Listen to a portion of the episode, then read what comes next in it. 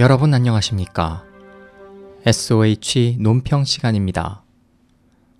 오늘은 인구 고령화에 발목 잡힌 중국의 야망을 전해드립니다.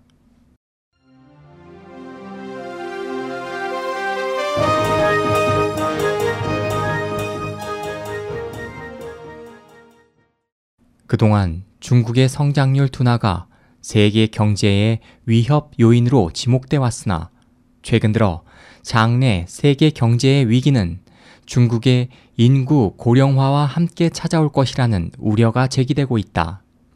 인구 통계학 전문가인 이자벨 아탄의 프랑스 국립인구통계연구소 소장은 올해 초 출간한 기진맥진한 중국에서 중국은 성장률 둔화와 소득 불평등, 부채 문제 등 많은 경제적 과제를 안고 있지만 그중 가장 큰 문제는 인구 고령화라면서 이 문제를 해결하지 않고는 세계 최고의 강국이 되려는 야망을 이룰 수 없다고 지적했다.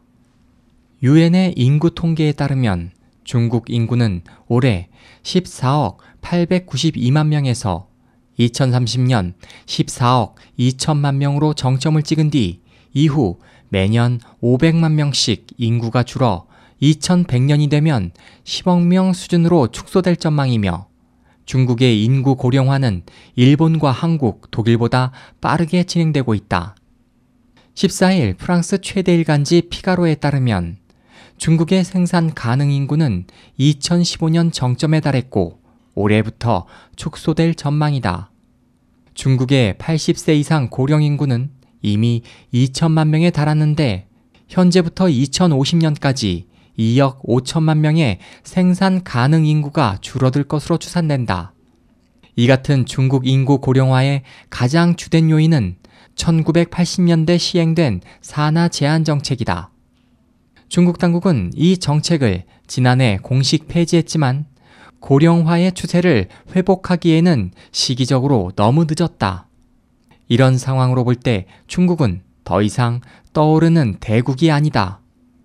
미국의 인구는 지속적으로 증가하고 있지만 중국의 경우 2030년 인구 증가율이 마이너스로 돌아서면서 축소 일로를 걸을 것으로 전망된다.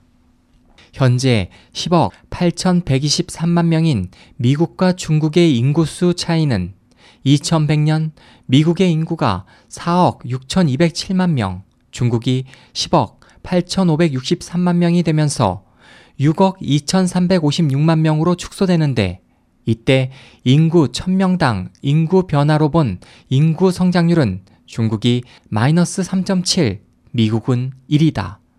설령 1인당 GDP의 변화로 이 같은 상황이 달라질 수 있다 가정하더라도 현재 추세가 계속된다면 경제 규모 면에서 중국이 미국을 영원히 앞지르지 못할 수 있고 오히려 인도에 추월당할 가능성도 있다.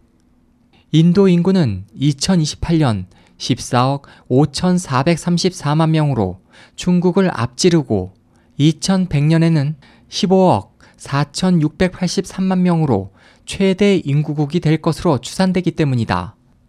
일본이 장기 경기 침체에 빠져 헤어나질 못하고 유럽이 마이너스 금리라는 초유의 경기 부양책을 펼치고 있음에도 저성장의 늪을 벗어나지 못하는 이유도 인구 고령화 때문이다.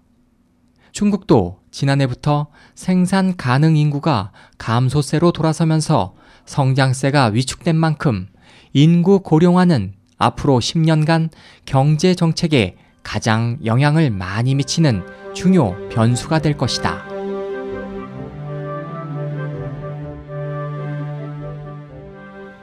SOH 희망지성 국제방송 홍승일이었습니다.